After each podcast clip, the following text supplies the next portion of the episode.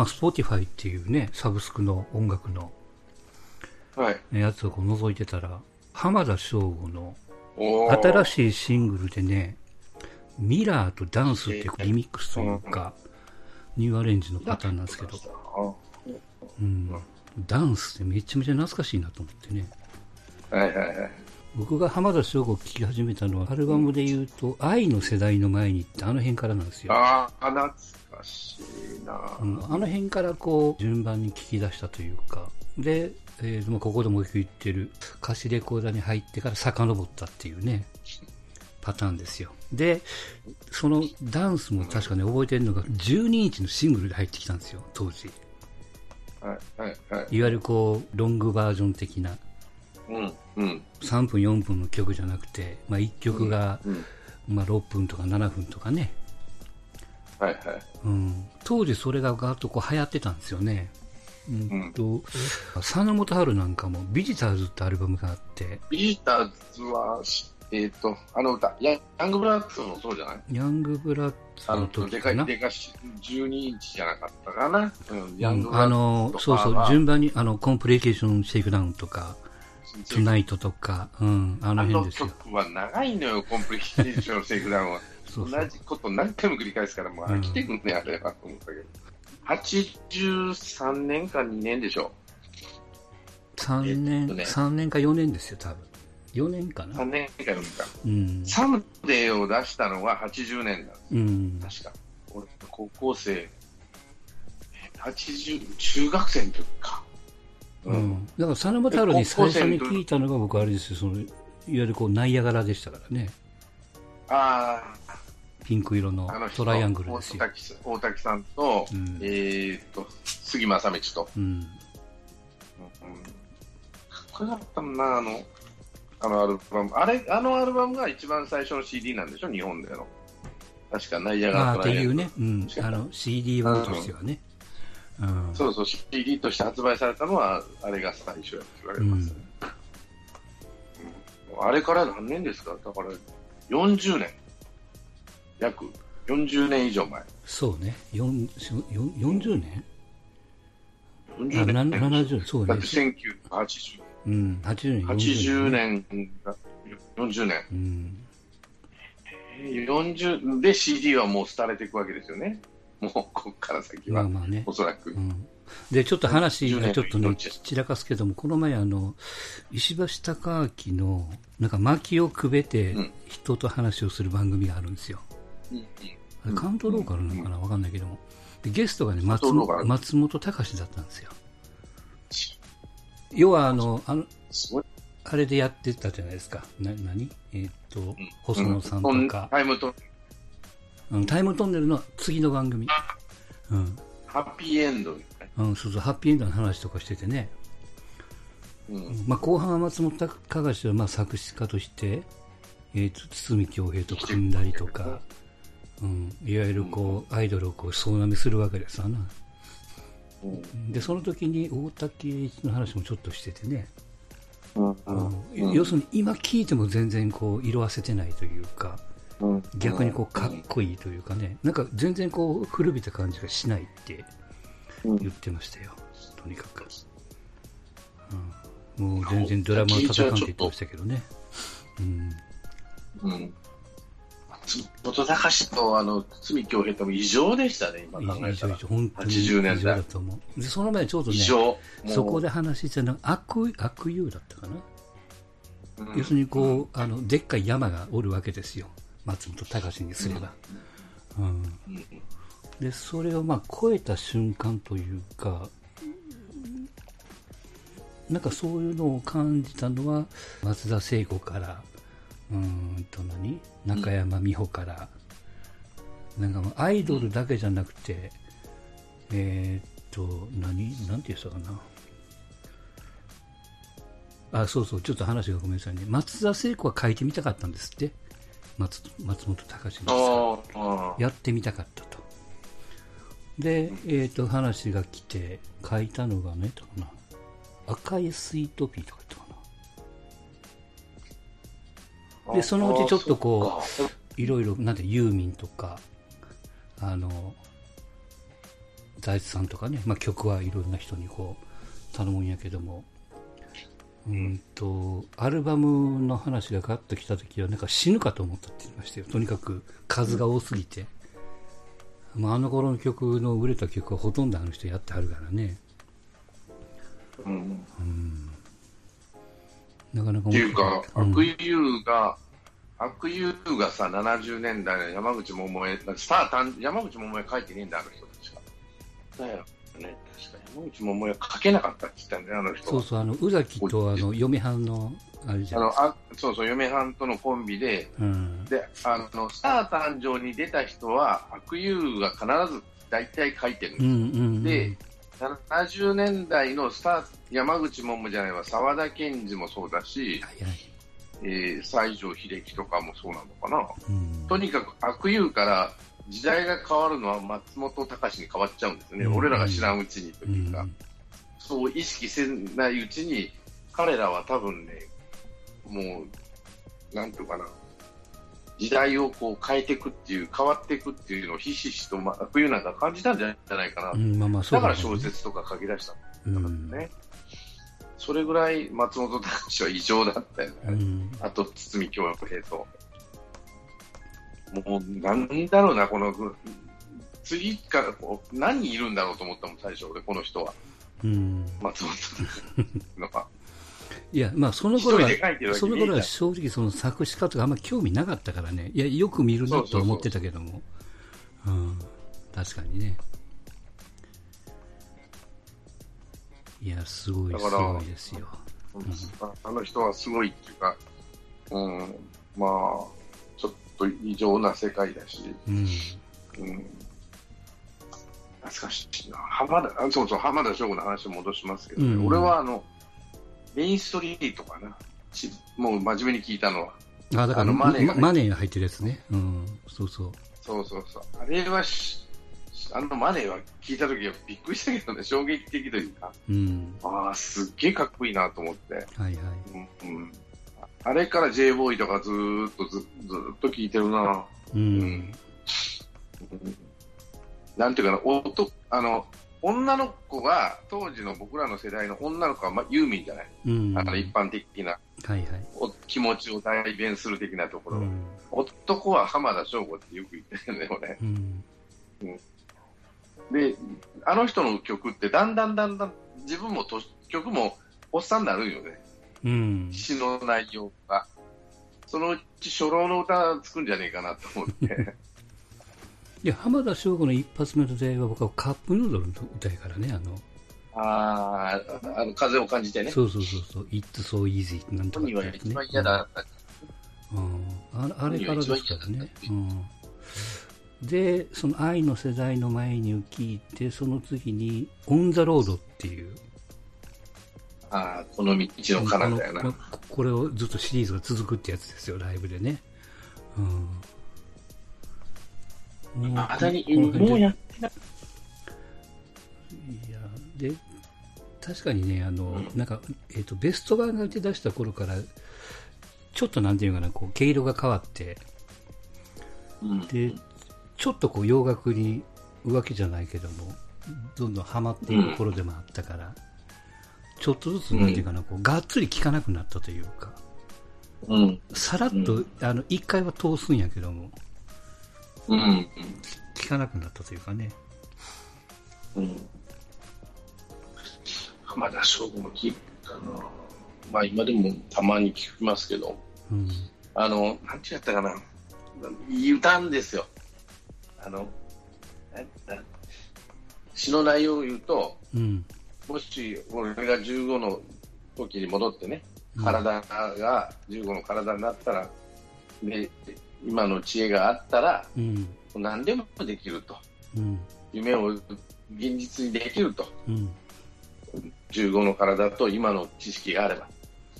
でも最後に一言だけ、でも君に会えなかったら何にも意味がないっていう歌なんですよ。すんげえいい歌だなと思ってね。これ聞いた時はびっくりしましたけどね。この、こういう歌っていうのはなかなか書けんよなと思って。この人あれやね、その最初のアルバムの裏っ側に、嫁と一緒に。写ってる写真がああるんやね。のボブ・ディランの真似したんやってね。うん。ボブ・ディランの真似したらしいんですよね、これ確か。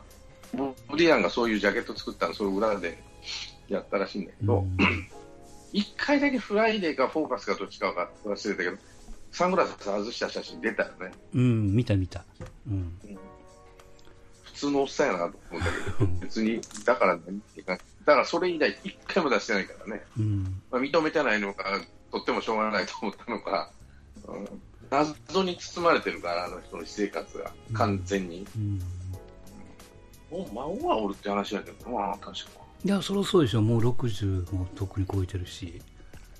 60、70近いんじゃないかな、もうすぐ。うん。A ちゃんが70でしょ？今よ矢くわかんないよ沢永吉は。70のはずなんですよ。浜田翔子やね。私は67。ね。1952年生まれですよね。うん。すげえな。で、もうもうちょっと最近やってないかもしれないけど、うん、すっげえなと本当に思うね。あの、な矢沢永吉もそうだけど、浜田翔吾とかさ、うん常にトップグループで走れる人っていうのは、はいはい。もう、だって、誰だ、あの人と、大友康平とかさ、その同年代でやってた人っていうのは、まあ、見事にこう崩れていくというか、ざまあ、違う道で生きてんだけどね、彼らは。うん、まあまあまあね。うん。なんか違うよなって感じになるじゃないうん。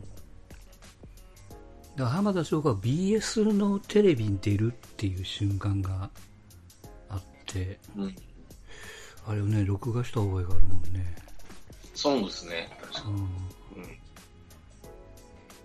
うん。あの人もう、ま頭真っ白なんやってね。そうそうそうそう。うん。うん。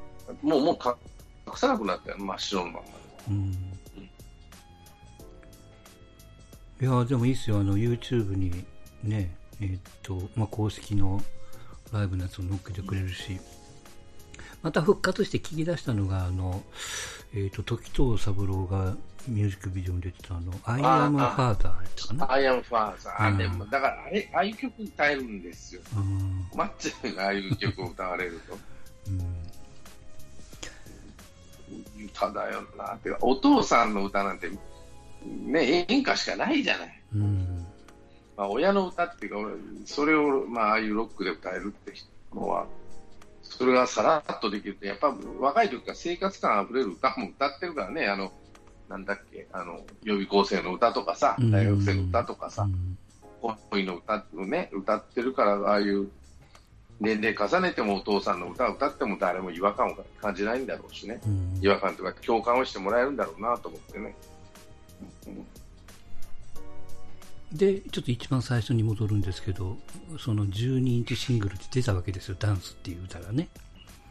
で、これ、日本で12、ちょっと、あの、パラパラっと調べて、あ、そうそうって思ったんですけど、日本で最初に、日本の音楽でね、12インチシングルで出た歌って何か知ってます？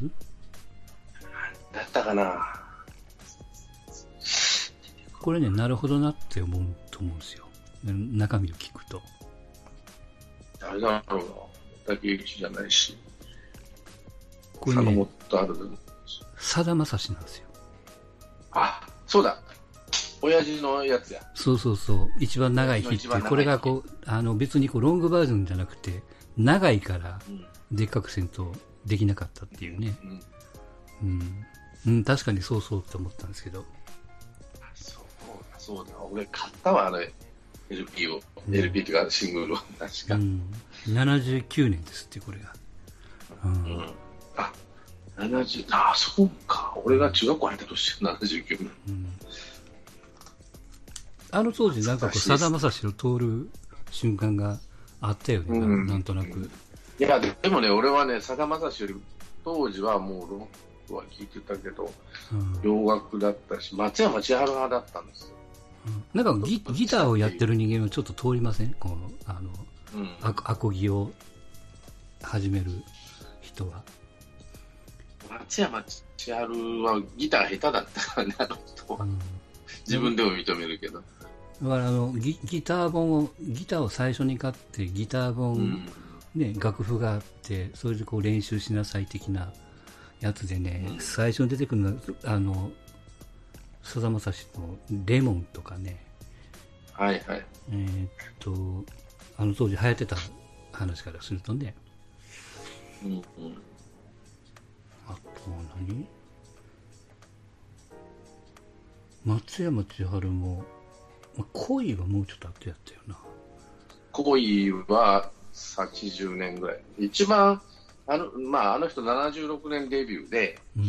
えーっと、季節の中では78年かな。うん2年後だと思うんですよ。で、グリコの CM でドーンと、それ前に俺知ってたんだけど、あの、ちょうど小学校の時から深夜、オールナイトニッポン聞いてたラジオね。うん。ラジオ。で、えー月曜の午前1時、あの、夜中の1時からやるんだけど、うん。なんか変わった人だなと思って聞いてたわけ。あの、うん北海道弁で喋るから、うん。あの面白かったですよ。松山ちゃんのオールナイトニッポンが。うん。で、どんな、歌がか、喋りは柄が悪いんだけど、歌がが綺麗なんですよね。で、うん声が綺麗なんですよ。喋る声も綺麗だけど。うんで、ど、どんな人がなって、当時、テレビ出てなかったんで、うん。レコード屋に行って、あの、松山千春を探して、ジャケット見たんです。はいはい。イメージと全然違ったの。そうん。サラサラヘアのね。の はうん。やさ男はと思って見てて、でも歌がいいっていうことで、で、季節の中でっていうのを出しますって、あこんな曲なんだと、めぐる めぐるって、へえと思って聞いとったら、グリコの CM に出てきて、おどんどんどんどん売れてったんで。一番好きなのは、やっぱデビュー曲が一番好きかな、千春の。ううん。ん。だあの、なんだっけ、オールナイトニッポンのエンディングが大空と大地の中で、うん。で、おあれを覚えてたんだけど、うん、そうそう、その？大空を覚えておくと、カラオケで歌ったの、年いった人も受けるっていうね。あの、うん若すぎず、年寄りすぎずみたいな。まあ、両方いけるみたいなね。うん。千春の歌にしては比そ較的難しくないんだけど、うん。うんうん、音程外すとすっごい難しい、まあ、あのみっともない歌ですからね、間が長い歌なんで、いい歌いいいい歌だなと思って聞いてたんでね、うん。だからさだまさしっていうのがあんまりヒントこなかったな、当時あの映画を作り出してからですよ、聞かなくなったのは。ちょ、長江なんかあの、めっちゃ借金を抱えた映画ですよね。あれでこう、借金を作ってしもたから、あの、ちっちゃい町にもツアー回ってくるってね、うちの町にも来てましたもんね。その当時。風があかんということでね。うん。でもまあ、あの、矢崎と一緒で返したからね。じ10そう億人返したね。うん、借金あったら綺麗にね。すっごいと思う。だからそういう、うん、A ちゃんもそうだけどさ、この人とか、すごい。そうまた古い話な、加山雄三もそうですからね、あのホテルで借金でな、うん拾って、それをコツコツコツコツ返していったっていうのでね、うんじゅ A ちゃんなんか騙されて、騙されて払ってんだからね、あの人、うんあの、マネージャーが誰かに。大したもんやなと。返しやっぱ本、だから、なんていうかな、気合も違うっていうか気持ちも違うけど、やっぱ腕がある人なんですよ、皆さん。うん。そういう意味で言えば。うん腕がないと、ぱりダメなんですよね、何でも。うんああいう芸事っていうのは。すごいなと思って。で、また元に戻るんですけど、やっぱりこう、なんていうの、その CD のサイズじゃなくて、まあ、未だにそうですけど、あの、アナログのレコーダーさんに行く方が楽しいじゃないですか。うんジャケットが出てきてうん30センチ角ぐらいになるんですね、真四角の。うん。やっぱりああいうこうレコード文化、まあ、要するに LP レコード的なね、うんもうしょっなちゅう長岡針を買いに行ってましたけども、当時はね。うん。うん、今もあるんやね、確かね。長岡ありますよねう。ん。違う仕事仕事もしてんだただもう、なんちゅうのかな。だんだんアナログからこうデジタルに変わっていくじゃないか。もう CD ももう誰も、もう誰も持たないっていう、うちの息子なんか一回も買ったことないですよね。まあ、そうやろね。うん。10娘とか息子とか、もう子供たちに、じゃあ、じゃあどうするってもうもうサブスクですよ。うん。息子はどこだったかな、アマゾンだったと思ったけど、うん。娘が LINE だったかな？うん。それでもう、ことが足りるっちゅうもんね、全部。でも、その、なんていうかな、インテリアじゃないけど、ジャケットとのしての芸術作品じゃないけどさ、うん。ああいう文化っていうのは残ってほしいなと思うけど、でも、スマホの中で残るんだろうなと、こういうジャケットはね。う。うんん。ジャケットのデザイナーさんいたからね。うん。うん。やっぱこう、でっかいからこその、ジャケみたいな、ジャケ写があるじゃないですか。うん。その iPhone の中の何センチ角 ?5 センチ角じゃないけども。うん。うん。まあ確かにそういうね、色は残ってますけどうん。あのーそれこそ CD が出た時に、最初、まあパソコンももちろんね、エースしてあったから、あの取り込もうと思ったらコピーガードっつって、読み込めない時期が最初あって、うんありましたね。うんで、それを木村京介のやつですすりすりり抜けるソフトを掘り込んで、取り込んでみたいなね。うん、ああいうのもこう一苦労、苦労して、デジタルのプレイヤーにこう掘り込んでた時期はあったけども、本当そういう意味じゃ、もちろんまあね、スマホなんかもそうなんでしょうけども、うん。い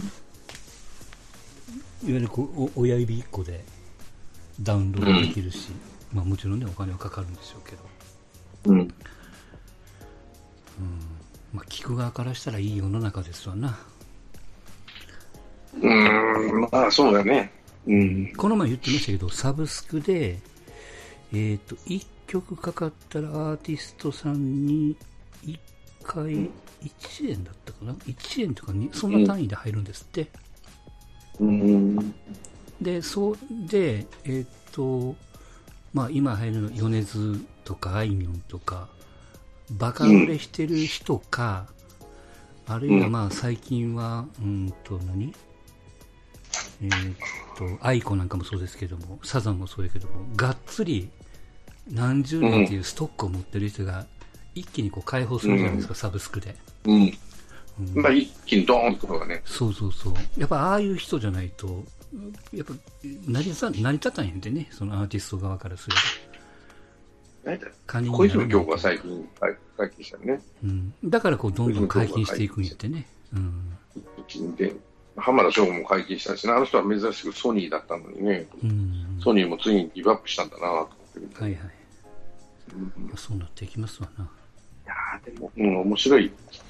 いや、いい、いい時代かもしれないね。昔の曲を探さなくてもいいじゃん。うんあの、検索したらパッと出てくるし、なんやったら YouTube でもタダで見れたりするし。うんうん。うん、動かなくていいっていう、のかなうん、探しに行かなくて済むっていうのがいいですよ。うんそう。だって物買うのでも部屋で済んじゃうんだもん。アマゾンあれはもう何、何でも OK だよ。飯も、あの、アマゾンとウーバーイーツさえあれはもう生きていけるもん。うん、人間ね。日本人は。全部お金は多少ね。玄関届くわけやからね。で、しかも、カード払いだから、キャッシュレスだから、もう銀行行かなくても済むし。うんまあ、そういう時代になってきて、ね、デジタルっていうのは、それを人を幸せにしてる人もおるし、でも年寄りなんかそう、だんだんだんだんそうなるんじゃないかな。俺ら時代の年寄りっていうのは。今の人はその、うん、いや使えないはですよ、ねあのうちの実家のねうちの実家のお隣さんが、まあ、旦那さんも亡くなりはって、うん。えー、と年齢的にはいくつかな、うんとまあ、70超えてはる人なんですよ。奥さんでね。うん。で、えー、とその人がちょっと自分で商売をやってはってあお郵便局の残高をスマホで確認したいとかって話になって。うん。でたまたま僕は実家に帰った時にあのい呼ばれていろいろし指導して、スマホの買い替えもくくっついていって、うんこれがいいですよとかアプリもダウンロードしてあげてとかってやってて、あの、なんていうの、やっぱもうついていけないというもんね。で、えっと、若い子ならこう起点が効くんですけども、アプリが突然、なんていうのあの、へ仕様が変わるとか、うんまあ、最近のスマホラッシュになったものは、あの、やっぱこう二重三重に、えーいわゆるこう銀行の口座をこう確認するわけやからうん、あの、指紋認証、顔認証なわけですよ。うんうん。で、そのやり方がわからん。まあ、それはそれわかりませんよな。うん。これじゃ僕せんでね、確かに。うんまあ、ついていけないっていうのね、本当ギリギリ、どうなんやろ。それこそ僕らの世代、まあ、60ぐらいまでじゃない、こう、スッといけるのは。もちろんこれ僕らの同世代の人間でも怪しい人もよくおるんやろうけども。いやいやもう、俺より年下でも全然ダメってやついっぱいおるからね。うん。もう食わず嫌いないけどね、基本としては、それは。うん。やろうと思えばできるって言っても、いやーとか言うもんね。うん。なんでやらねえんだろうと思うし、世の中便利になってきて、その、変な話、うん、生き残っていけないよってわけじゃないけどさ、生きていけるとは思うんだけど、日本日本はさ、まだまだデジタルが遅いからさ、うん。生きていけるとは思うんだけど、ねえ、どうなんかねと、その社会インフラとしてもう必要じゃん、インターネットっつうものがさ、って話になるとさ、うん、情報がないと取り残されるし、死んじゃうからね、情報がないと今、洪水になっちゃったりするから、うん。ネットで調べるってね、あのそ、運用する側というか、ユーザーじゃなくて、ちょっとわからん会社がいらんことするから、今回のドコモとか、ちょっと前のセブンそうセブンイレブンじゃないけどもね、なんか、いろいろやらかすわけじゃないですか。うんうん。だから、なんだろうな、その今の70代、80代、うちのおじ親父の世代から、うんまあ、その段階の世代が70ちょいか、今。70ちょいになるのかな、その人たちが過ぎて、今の50代、ろ40、50代の人、まあ、俺らの世代が70、80になった時に、山奥、いや、まあ、多分、その、山まで、その、スーパーマーケットまで車乗ってっていうことを、まあ、危ないからやめなさいって言ったら、もう、アマゾンとかそういうのを使いまくるんじゃねえかなと思うわけ。うん。うん。使えるからね。ね。で、その、うん、そういう時代になるんじゃないかなと思うんで、うん。うん、車乗ったら危ないって言われるしさ、重たいもん持てんしさ、って話な、中途半端な田舎でもアマゾンは、アマゾンとかね、通信販売とかどんどんどんどん、うん。これからさらに増えてくるだろうと思うから、もちろん。うん、そういう時代が来る来てるんじゃないかなと思うんやけどね来。てると思うね。だから、で、それを使える世代がもう来る、来てるから、うん。ただに、さっき言ったように日本は、ななんていうかな、情報化っていうのが IT っていうのがさ、うん。遅れてるから、ありがたいことに。使わなくても生きていけんじゃんって人が多くなってるんだけど、うんこれはもう、どうだろう、今は年寄り、まあ俺らの時代も超高齢化あの社会になってるんだろうけど、もう置いてけこんな奴らっていう意見意見が出てくんじゃねえのかなと俺は思ってるんですよね。もうあと10年ぐらいすると。いいよ、もうできないやつ置いとけみたいな感じでね。うんだからどんこう、どんどんどん逆手にとって、向こう10年間ぐらいだけ、なんかそれで商売にならならないですか？その、年寄り相手に。あアドバイザリースタッフみたいな。なんか。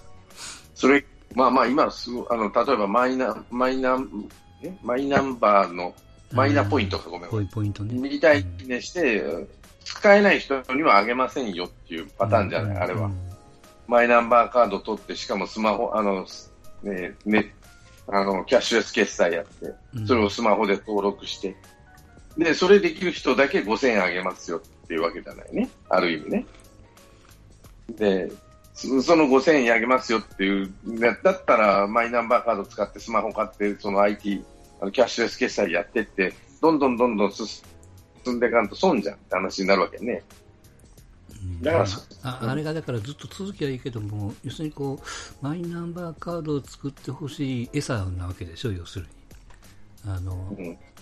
市役所にこの前パッと行った時に、結構問い合わせ多かったもんね、横で待ってたら。年寄りが5000仕組みを教えてくれみたいな人がよくおったけただで5000円もらえるんやったらやるわな、普通は。ど。うんただでっていうわけじゃない。まあまあ、その、買い物に応じて、俺はまあ、えー、ペイペイでやってますから、もう、うん、もうちょっと強くなっていきますけど、はい。うん、あれ、だから上上限抜きで、もう使ったらすぐ5000円くれりゃいいのにね。うん、うん、まあ一応そういうガードはかけてるんやなと思って、うん、で今度は健康保険証と兼ねるわけでしょ、で健康保険証と兼ねてマイナンバーカード、で、でまあ、大きな病院行ったらピロンってやったらもうすぐはあのあの入れるっていうかさ、いちいち保険証っていいとかね、あの診察券と兼ねるとかいうことをするらしいんです。まあ、あと、えっ、と、なんだ、あんま病院しょっちゅう行ってる人は、確定申告の時に使えると、それがね、マイナンバーカードを入れる。でだから、多分どんどんどんどん、それ、誰だったっけ？菅さんは IT 庁なんだっけ？ああ、そうね。なんとか。作るって言ってたね。うん、そういうものを作るって言って、まあ、進めるってなると、うん、どこまでやれるのかなと思うんですよ、年寄りを置いてってね。年寄ってもだんだんだんだんそういう人たちは少なくなるんですけどね。まあまあ年寄りもそうだけども、その受け手のあの、うん、よく言うその縦割りのね、なんとか庁は A っていうシステム、なんとか庁は B っていうシステムと、こいつこう連動できないみたいなね。うんうん、うん、だから、その縦割りをやめましょうって菅さんが言って、その IT 庁かなんか忘れちゃったけど、そういうのもやって、どんどんと進めていきましょうねって話になってるんだけど、うん、果たしてどうかと。うん、あの全然ちょっと話は飛びますけども、まあ、その自民党のね、うん、3人の話を聞いてたら、なんていうかな、へったくそやね、みんなね、菅さんもそうやし、3人ともダメやね。うん、いや、なんかこんなポンコツや、ちょっと言い方極端やけども、あの話の中身っていうか説明のうまさは、やっぱこう石破がピカイチだったんですよ。あの中身がいいとか悪いとかじゃなくてその説明、弁が立つというかね。で岸田さん何言ってるか全然わかんないですよ。で菅さんはとにかくもう意味不明なんですよ。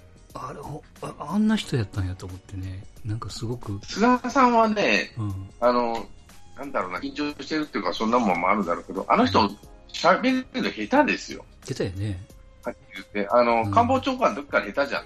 うん、下手だなと思って。ただ、その、なんていうのかな、説得力も、まあ、ないこただそう思うと、安倍晋三ってすげえなと思いましたよ。うん、まあ、もちろん。あの、7年間ね、7年半、こんだけ、まあ、いろんなこと言われながらも、ブレずにやってきたっていうところも見るし、それよりも喋るのうまいなと思った安倍晋三が、この3人見てると。だから、あの、安倍さんは最初にやらかしたから、台本作ってそれ通りに喋ったんですよね。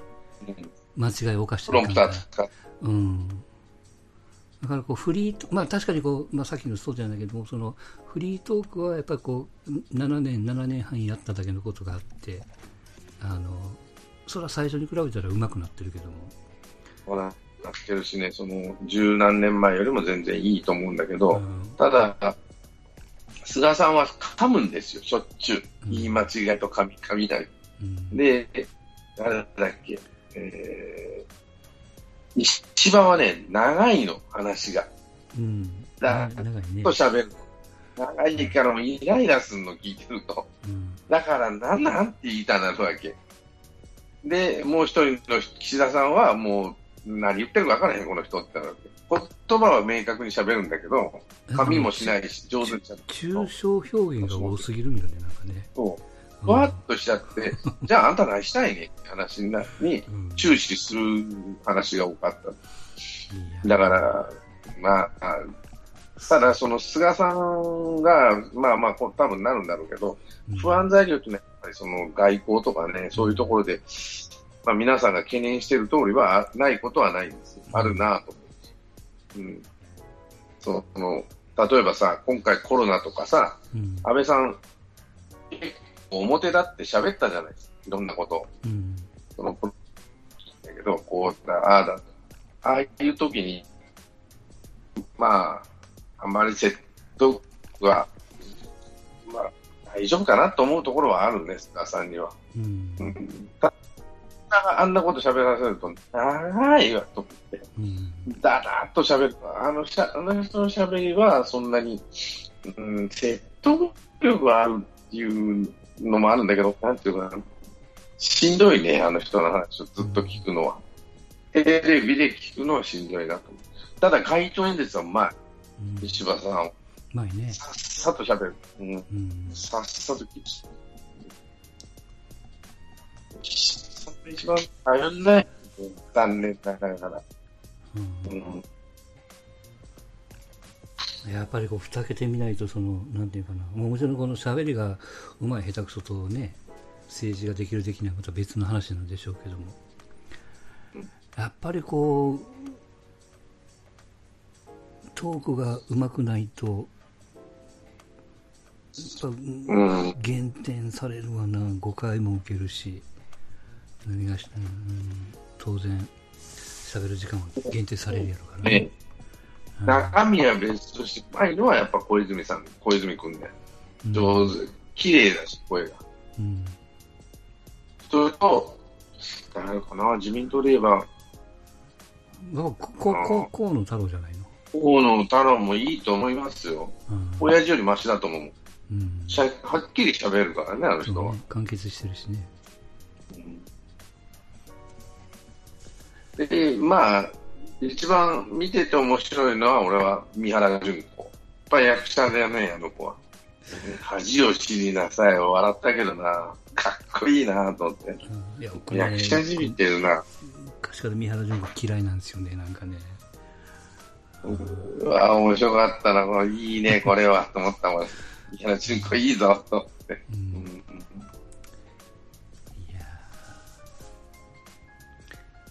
まあまあ、それと、ま、全く話題にならない立憲民主党ですけどね、本当にかわいそうなぐらい、まあ、伊勢祐介ぶつけられても全然盛り上がんねえちーうんそうか、伊勢祐介ちょっとびっくりし、まあ、びっくりしたというか、ああ、そうかなと思ってたんですよ。この人やってんだろうなと思って。うん。あ、しょうがないですよ。いやいや、ダメなものをやったんだからさ、その、日本でダメって言われてんだから、そこで吸っちゃいかんって言われてんだから、しょうがない。ダメじゃんって話ね。うん、だから、なんていうか、そのこれはそう、ピエールいいもんや滝の、ね時と違って、その、あの、ちょっとかばう人間がいないというか、かばうっていうか、ううんん。なんていうかな、その、やれ、やれ、暴力、DV だ、暴力だ、うん昔の女にどうこうだとかね、うん。改造の車でなんたらかんたらとか、うん。そんな話しか上がってこないわけじゃないですか。僕全部見てるわけじゃないけど。うん。うんで、なんかピエール滝の時って、あんまりそういう話で、その、まあ皆さんが皆さん擁護はしなかったんでしょうけども、うん。うん。まあ、あの、卓球さんがうまいこと回っ、ね、回ったのかもわかんないですけども。ピエール滝の前はね、やっぱり家庭を大事にしてたでしょ、あの人。あの、ああいうことをやったとしても。うん。で評判も、その家庭の評判も非常に良かったので、うん。やっぱりそれ以外のところでの人間関係が上手にできてたのと、まあまあ、薬やってんのはあれだけども、生活がちゃん、それ、ちゃんとというか、信頼を受ける人だったらしいんですよね、そういう意味で。ご近所とかも学校とかも行ってたっていうし。ただ、それは、薬が取ったらあかんわなって、それを全部ひっくり返しちゃったところあるし、仕事でも順調だったしね。うんただ、伊勢谷さんの、まあ、未だに独身だし、いろんなこともやってるんで、彼は政治的なこともたまにちょいちょいと言うんですよね。ツイッターかなんかうん見てる。うんなの、まあ、それが、お前はどうやねんって話になるわけの話ばっかりだったので、うんそれは皆さん擁護はしないんだろうなと。うんだから友達がいないって話なのかな、うん言い換えれば。うんいや、僕は嫌いじゃない人やったからね。その、うん、まあ、ちょっと無理かな。うん。うん。それはモテるやろと英語ペラペラで、あの、最初に知ったのは長澤まさみと付き合ってましたみたいな。なんか広末と付き合ってましたみたいな。なんかそれで知った方がいい。やるなうん、モテモテじゃないですか。これうん、まあね、でもしょうが、しょうがないっちゃしょうがないって思うし、あとは本人の力量でしょう。役者さんなんだから。うん。求められる人になれば別に大丈夫だと思うし、求められなければ、そのまま消えていくだろうし、うん。役者としてはね、他の事業をするかどうかは別として、やっはいはい。ぱり、ああいう芸事の人はやっぱりそういう意味で力があれば、まあ、薬なんかやってもいいわけじゃないけど、うんうん。残れる人は残るし、ダメな人はダメだと思うし、俺は。やっぱりこう、まあ、ドラマが、なんなんとかってドラマが最終回放送せんかったんですかね。なんか、なんか警察みたいな。うん。あ、あれはやったんじゃなかったっけ？やって配信が止まったのかな？そうそうそうそうやったと思います。やって、その後に出たと。うん。あ、それを待って捕まえたみたいな。なんか、なんかそんなゴシップ記事をなんか見たな、そういうのね。ジャニーズ忖度がまた出たとかね。うん。そこまでやるんだ、ジャニーズ忖度。うん。あの、ワイドなショーのおばちゃんも結構叩かれててね、そら、あんだけ擁護したらダメだなと思ってたけどね。うん。うんまあ。まあ残念ですが、しょうがないですよな。うん、まあ、本当に、しょうがないです。はいあ。れは。えー、どうしよう女子大はね、どうまあ、これからどうなんだかわかりませんけど、